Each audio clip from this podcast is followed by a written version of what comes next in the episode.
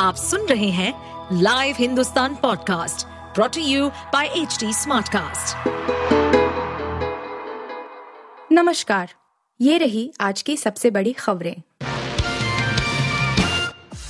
कांग्रेस के छह विधायकों के क्रॉस वोटिंग और तीन निर्दलीय विधायकों के समर्थन से हिमाचल की एक राज्यसभा सीट भाजपा के खाते में चली गई है।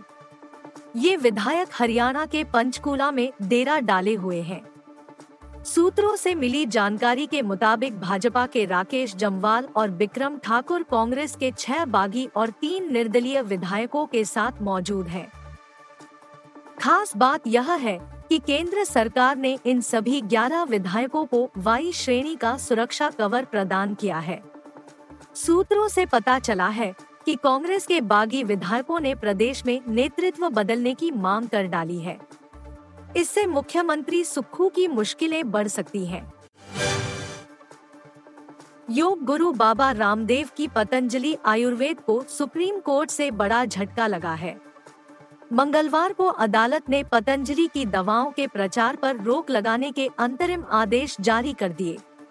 साथ ही पुराने आदेश के उल्लंघन पर बाबा रामदेव और आचार्य बालकृष्ण के खिलाफ अवमानना का नोटिस भी जारी किया है।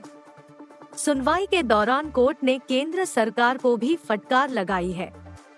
भारत के शीर्ष न्यायालय में इस मामले की सुनवाई जस्टिस हिमा कोहली और जस्टिस एहसानुद्दीन अमानुल्लाह की बेंच कर रही थी।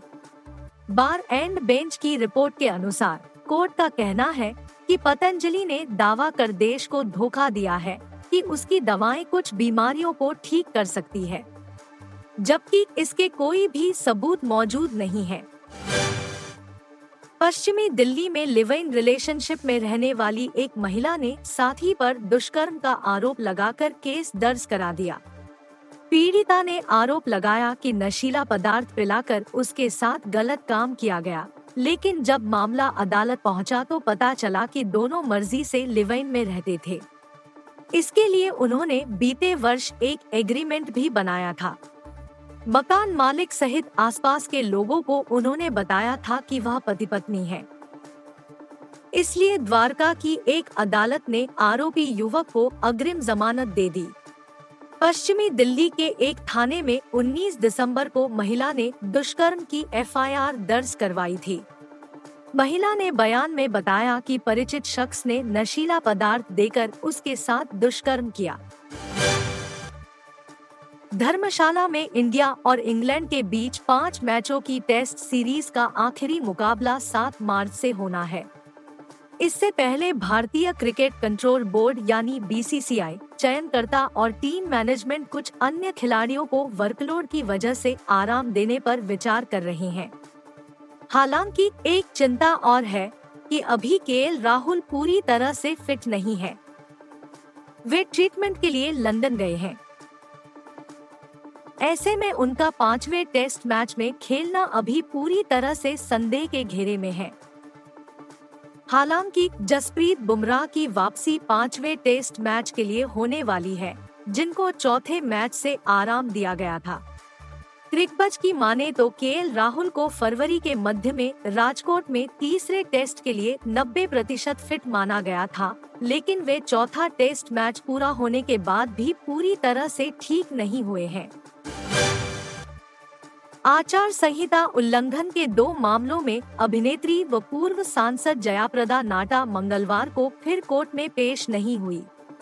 इस पर अदालत ने सख्त रुख अख्तियार करते हुए उनके खिलाफ सीआरपीसी की धारा बयासी की कार्रवाई हुए उन्हें फरार घोषित कर दिया है। पुलिस को गिरफ़्तार कर कोर्ट में पेश करने के आदेश दिए हैं। इस मामले में सुनवाई के लिए 6 मार्च की तारीख मुकर्र की गई है। पूर्व सांसद जयाप्रदा ने वर्ष 2019 में रामपुर संसदीय क्षेत्र से लोकसभा का चुनाव लड़ा था। इस दौरान उनके खिलाफ स्वार और केमरी थाने में आचार संहिता उल्लंघन के केस दर्ज हुए थे। विशेष न्यायाधीश, M P M L A magistrate court में इन केस का ट्रायल चल रहा है। इस मामले में जयाप्रदा लगातार तारीखों पर नहीं आ रही है। इस पर उनके खिलाफ पूर्व में भी गैर जमानती वारंट जारी हो चुके हैं। आप सुन रहे थे हिंदुस्तान का डेली न्यूज़ रैप, जो एच टी स्मार्टकास्ट की एक बीटा संस्करण का हिस्सा है। आप हमें फेसबुक ट्विटर और इंस्टाग्राम पे एट एच टी या podcasts@hindustantimes.com पर ईमेल के द्वारा सुझाव दे सकते हैं। इस पॉडकास्ट पर अपडेटेड रहने के लिए हमें फॉलो करें एट एच डी हम सारे मेजर सोशल मीडिया प्लेटफॉर्म पर मौजूद हैं। और ऐसे पॉडकास्ट सुनने के लिए log on to W W W dot H D smartcast dot com